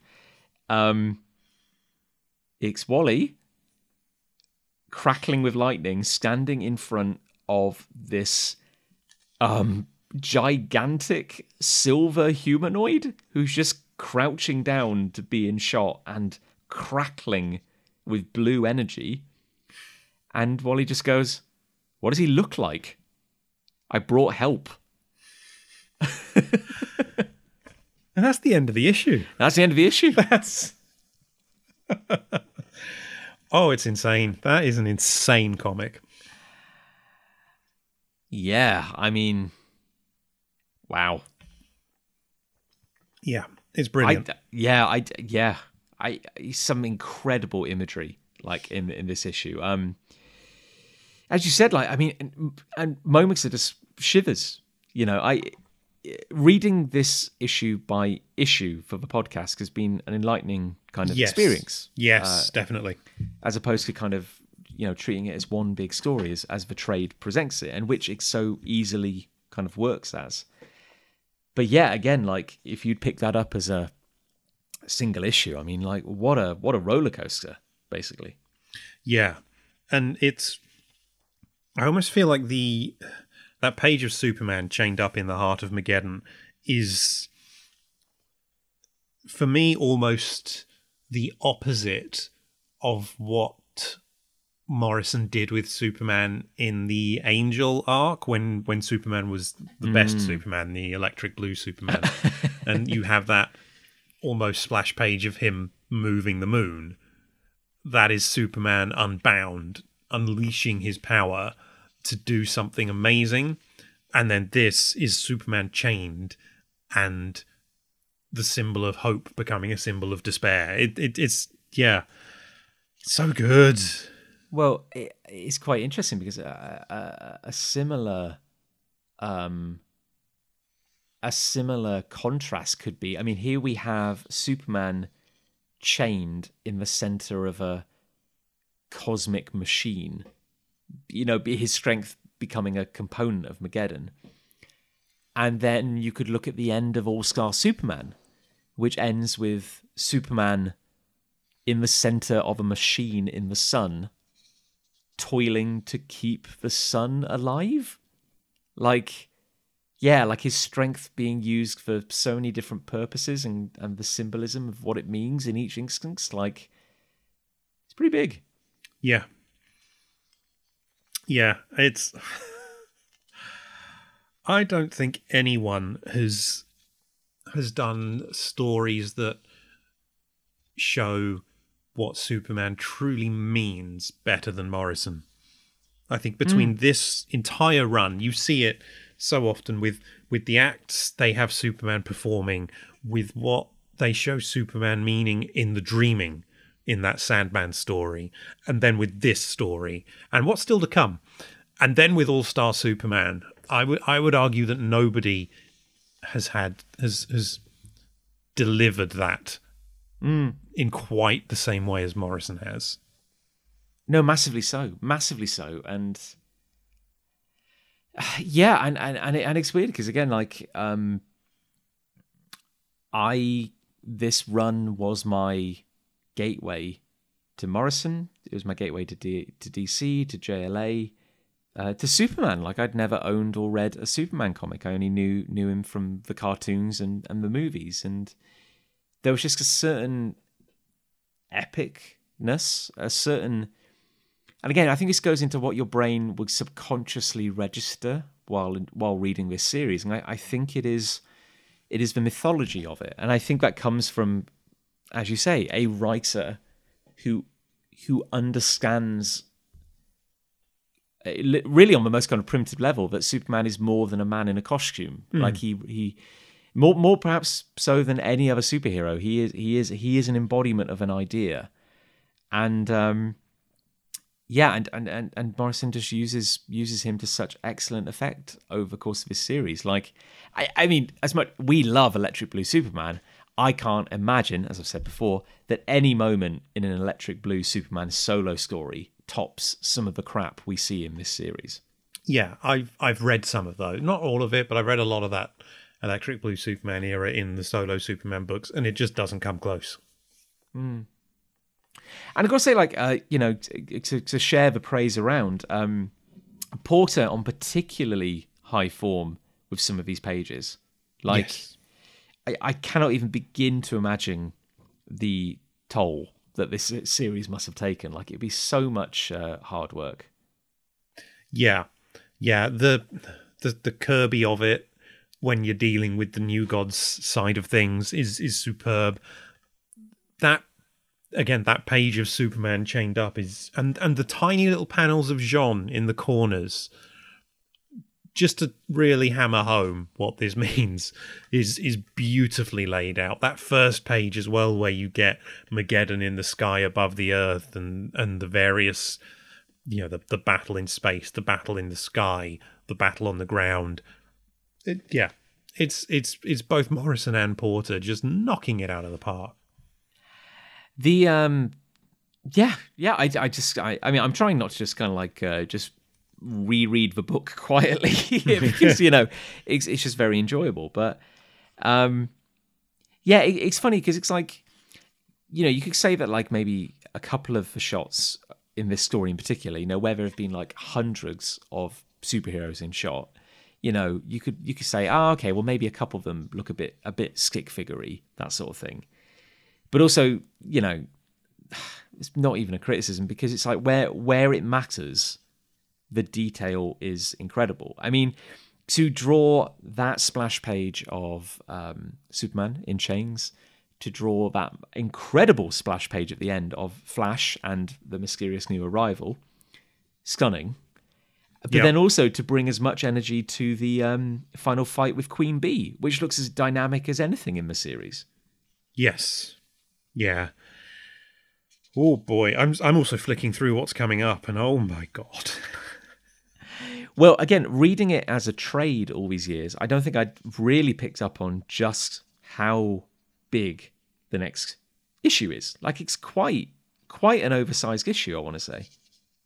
Yeah, I think so. I'm not sure if it's quite double sized, but it's it's definitely a longer issue. I haven't counted the pages, but yeah, there's a lot, and it is so exciting, and it is a culmination coming up. It is it is the end of this story that that Morrison's been weaving.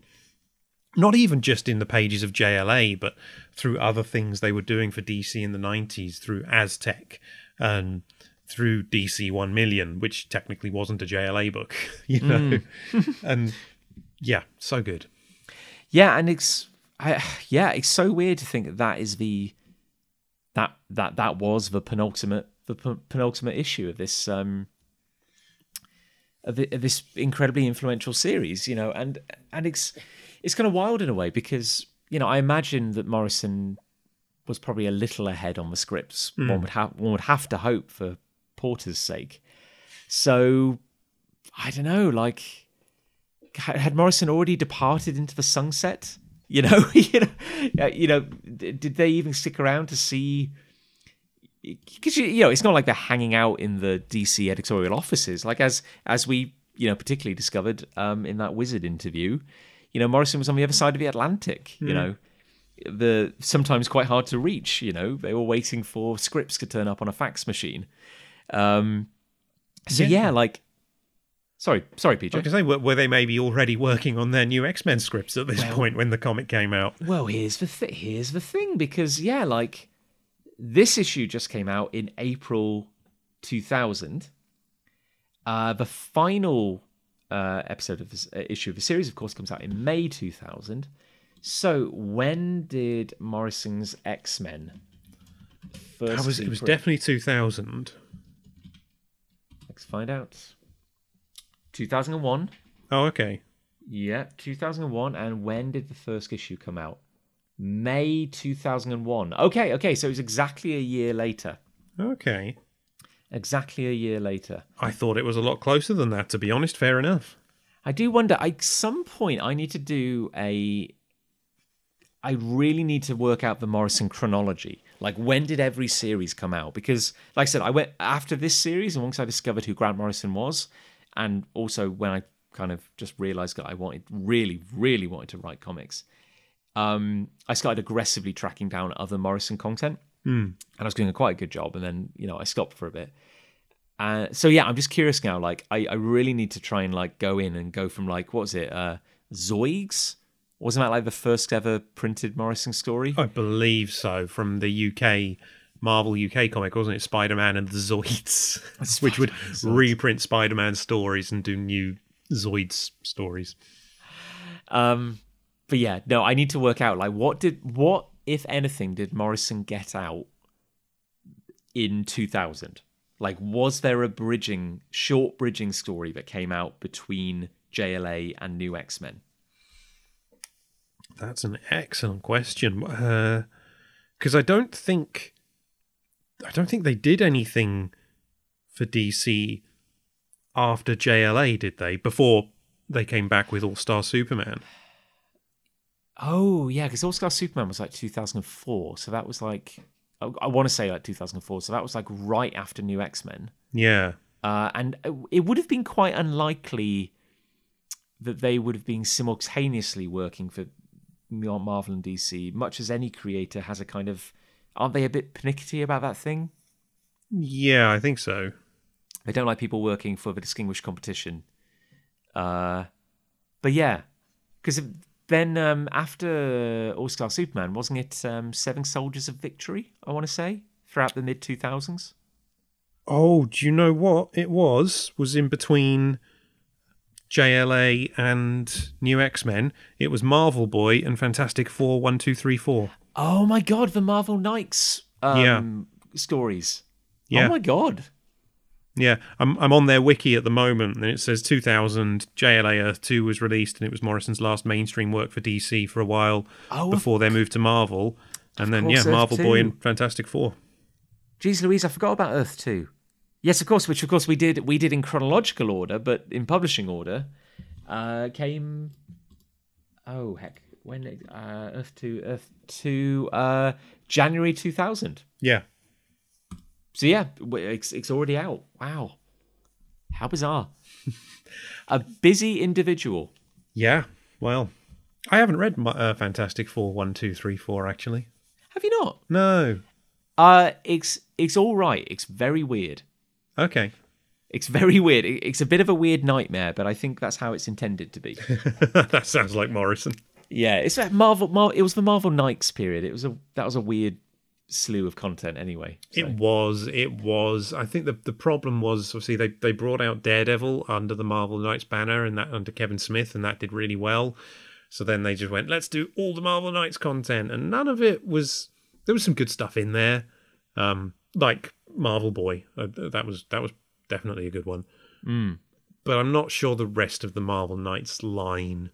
And then they tried to put Marvel Knights out as a team book, didn't they? With Daredevil, Black Widow, and Punisher, and that was Yeah, but also, I mean, like, give I, it's like uh, Siri, give me a uh, t- you know, give me a perfect time capsule of of two thousand. You know, um, wasn't there also around that time they were doing like Marvel?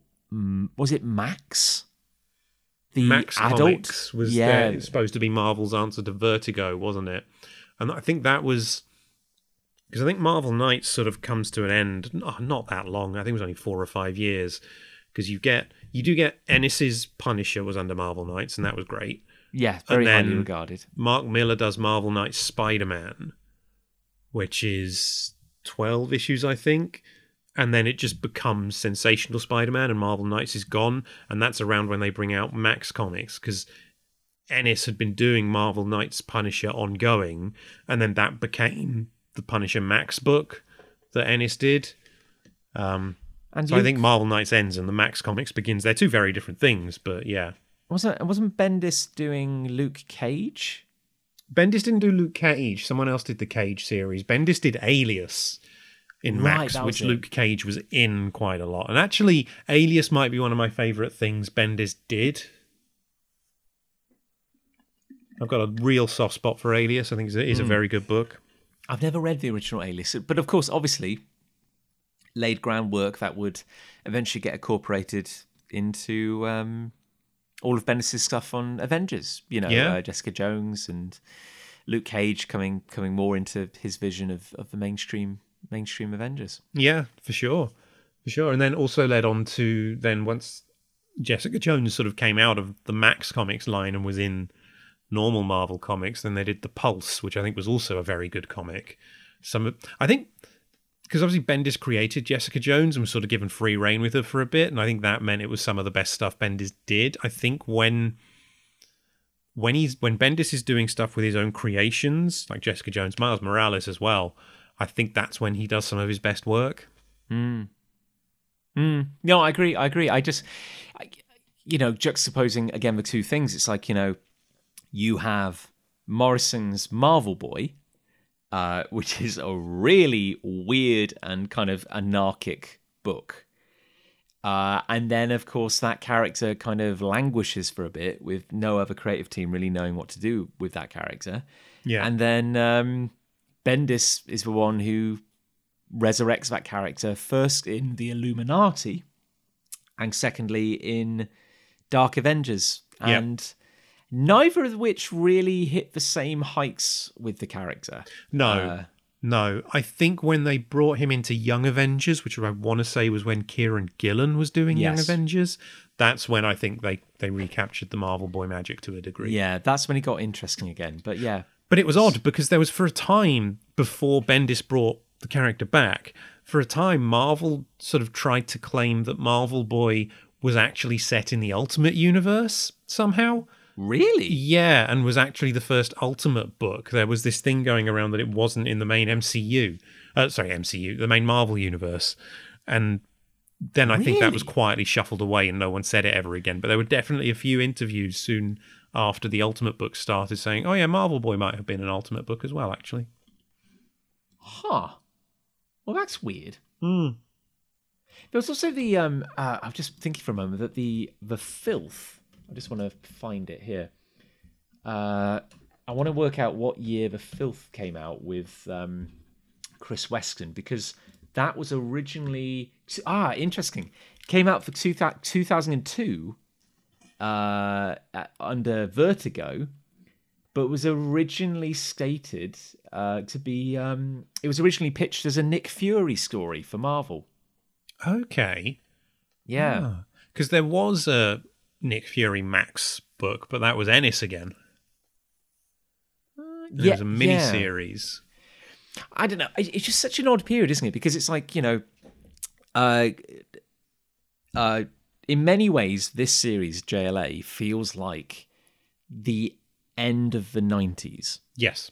Uh, maybe not just you know, it's the kind of thing you can only form patterns of by looking back at it later. But like, not just because it ended in 2000, but I mean, taking everything the 90s produced, the good and the bad, and summing it up in this story, which was very modern but very silver agey. It really felt like a turning point. Like we are entering a new era in superheroics. Morrison has shown us what that what that standard should be. Yeah. And then Morrison goes, and then there's this, then there's this little kind of weird period where you get like the Marvel Knights stuff, and then Morrison does new X Men, where Marvel are like, we want you to do for us what you did for JLA, and then Morrison completely turns the X Men on on their head.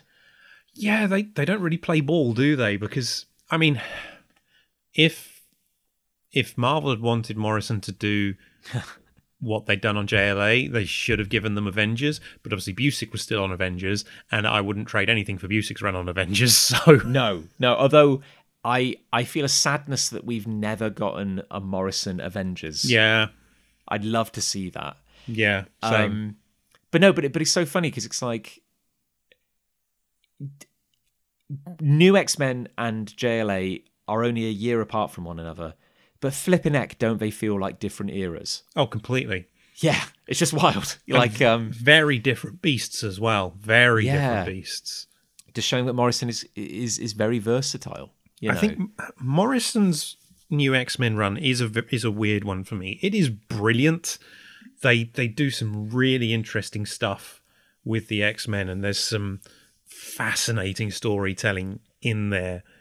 But it is so different to any X Men that came before or after it. It's a real outlier that it almost feels like it's it's not part of the main Marvel universe in a way. It clearly is, and stuff from it is still being referenced and and affecting what. Well, I haven't read a Marvel comic for a couple of years, but as far as I'm aware, you know. But yeah, it just feels like such a different beast to It's- any other Marvel comic. it certainly suffers for um I mean it's not an easy read in the same way that JLA is. Oh God, no, God, it no. does it doesn't reward you in the same ways, but it does very interesting things in in turning a, a series which had become very stale on its head. It's And it, I and clearly it was a shock to the system. I I would say it's a much dirtier book. Oh, it, it is dirty. You In- feel a bit dirty reading it. you know and in that not so much in a grit it's it's dark comics it's not so much in the grim dark grim and gritty 90s way it's a very there's there's very grown up take while you've still got some of the big superheroics stuff going on here and there. But yeah it's it's a very interesting book new x-men. And again I, as i say i think there's some very clever very interesting stuff in there but i really don't think it's what marvel wanted No, well, no, and I, I think it suffers because they lost their nerve. yeah.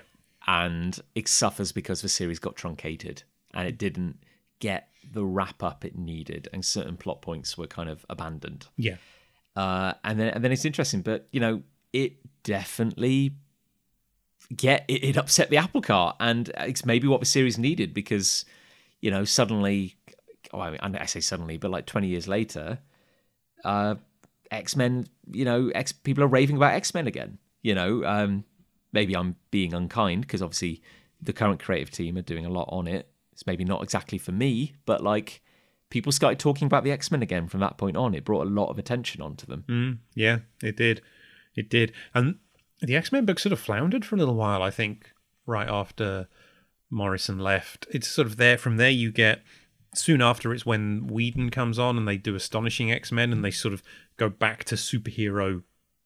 Because it's not really a superhero book when Morrison's on it. No. And it got, very much goes back to being a superhero book after Morrison leaves. And but then you at the same time as Whedon's on Astonishing, they brought back Chris Claremont to Uncanny and Chuck Austin on X Men, or maybe the other way around. And while there is a really good story Claremont does with Alan Davis, where they bring back the Fury, the old Captain Britain villain that I, mm. I have a real soft spot for. The rest of the Claremont stuff just leaves me a bit cold, and it's just Claremont doing Claremont again. And yeah, it's, it struggles for a while, I think, X Men, to the point where then they sort of shuffle them away. And then the, the films happen. So then the X Men are in their own separate bit of the Marvel Universe and can't get involved in the crossovers because of internal editorial edicts at Marvel saying, no, we can't really use them because we don't own the film rights. You know? Yeah, and it's just weird because again, you know, it's so it's so hard to imagine nowadays. But of course, the Avengers were the the lesser known characters. You know, it was uh, X Men were big for Marvel, Spider Man was big for Marvel, Hulk was recognizable, but no one cared about Thor, Captain America, Iron Man, that sort of thing. And of course, you know, the X Men movies following on from Blade and you know Spider-Man movie around that time like they were Marvel's flagship characters, you know, Yeah. and and it's weird to think for it like from, you know, Morrison comes on board 2002, the first X Men movies come out, and from this period, you know, it's post 2002 but pre 2008 with Iron Man. You know, it's an X Men kind of world. You know, Yep. Maybe the comics are floundering a little bit, but that's what Marvel are like. Oh yeah, people recognize the X Men. That's what we push. Then new, then then of course, New Avengers happens, following on from the new branding, and from there on in, now we're just on this roller coaster through. You know, it's Marvel's world now. We live, you know, we all just live in it. Yep. Yep. Pretty much. Anyway, we got off topic a bit there, but or, or I got off topic, and PJ PJ wonderfully just you know kept us interesting. But I think I think the the the end of the TED talk is Morrison's fingerprints are on everything. Basically, you can find them at every era. Yeah, actually, that is true. They're they're a really influential writer. It turns out. PJ, have we touched upon everything we could possibly touch upon in this our penultimate issue of the Morrison run on JLA? Sadly, I think we might have done. Yeah. Well, in which case, um, I guess I should say a massive thank you to Gav Mitchell for drawing our incredible cover artwork. Uh, and another massive thank you to Eliot Red for composing and performing our amazing theme tune, Justice. And if you enjoy hearing PJ and I talk and uh, keeping up to date on our other projects, you can find us both on social media. I know we've both been quite busy lately, but we are alive and we do care. and PJ, if we have reached the end, he said, pregnant pause. Yes. Cool, thank you. Uh, would you please see us off in your own unique fashion? No, I've been talking to the lizards, and they told me that the episode's ending, so I'm gonna I'm gonna go with the lizards. Thanks, lizards.